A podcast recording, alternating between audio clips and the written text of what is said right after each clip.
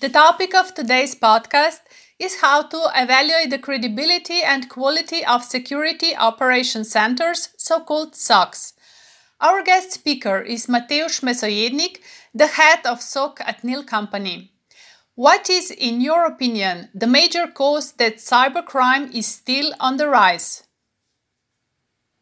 Well, we often emphasize that companies need to ensure sufficient HR capacities and specialized skills in cybersecurity.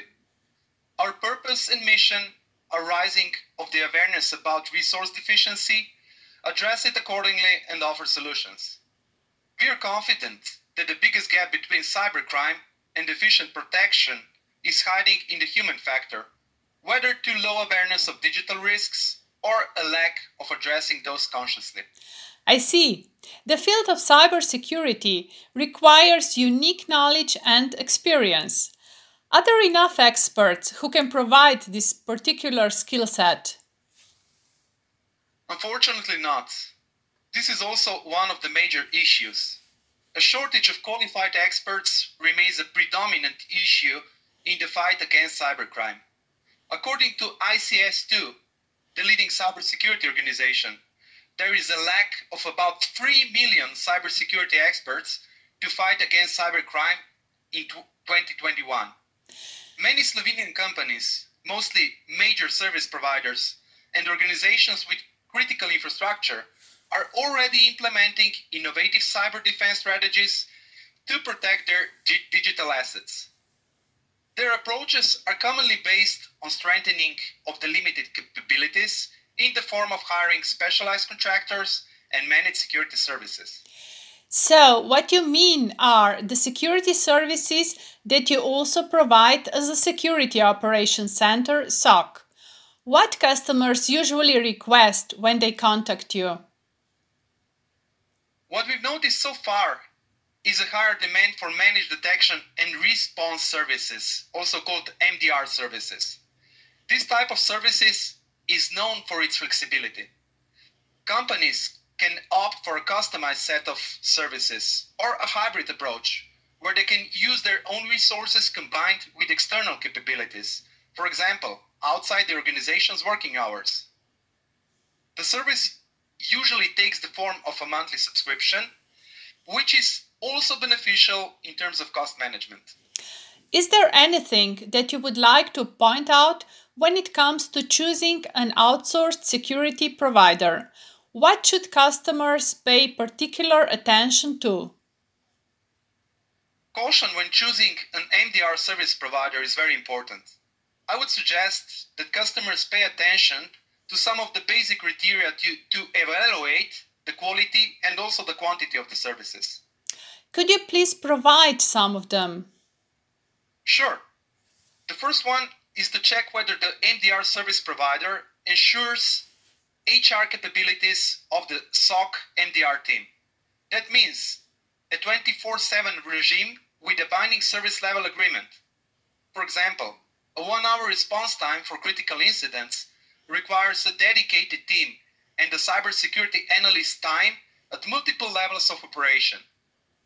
The clients can always check the chosen team's headcount and its self sufficiency. For example, they can take into consideration the minimum multiplication factor to cover the 21 shifts of each week in a month. Okay, that means a constant availability and efficient responsiveness of the SOC team. What about its expertise? Of course, the skill level of MDR team is crucial. The important differentiation of a well running MDR team is its specialized knowledge and the achieved titles of each team member. The objective of measurement of providers' credibility are the obtained certificates and the experience of the analysts, which should be constantly updated with the referential projects. The providers should also build their skill set in an integrated way. Namely, they should take into consideration the complexity and also codependency of the main MDR services, such as blue teaming, red teaming, incident response, threat hunting, system engineering, and digi- digital forensics. But how can one check the ex- expertise of a security provider? Well, MDR services providers should showcase the ability to detect and respond to meaningful attack techniques. An objective measurement of MDR coverage is continuous MITRE ATT&CK mapping that should not be based on product specifications of the applied technologies only. Let me emphasize that an attentive subscriber to MDR services can always check its service provider, for example, by carrying out a red teaming exercise.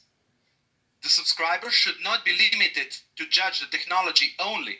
Instead, they should focus more on the compliance of the managed services with the agreed detection and response processes. How can a client track the SOC provider's defense efficiency? SOC providers should continuously report on the defense capabilities and the security posture of the organization. Fulfilling the contractual obligation of the service provider, such as SLA, should be transparent, as it ensures the quality of the performed services. Company should always challenge their SOC provider to continuously showcase the operation status, report regularly on the state of security, and give security recommendations to minimize the identified digital risks. What would be your final advice to the clients of security operations centers? My final thought goes to the users of managed detection and response services. It's vital that they become more demanding during the selection process. Only such an approach ensures that continuous quality of MDR, MDR providers and SOCs who wish to keep the level of services as high as possible. Thank you, Matevž, for the valuable advice that you shared with us. Thanks also to our audience. We hope that the information provided in this podcast will be useful. Stay safe and stay tuned for our next episode. Thank you.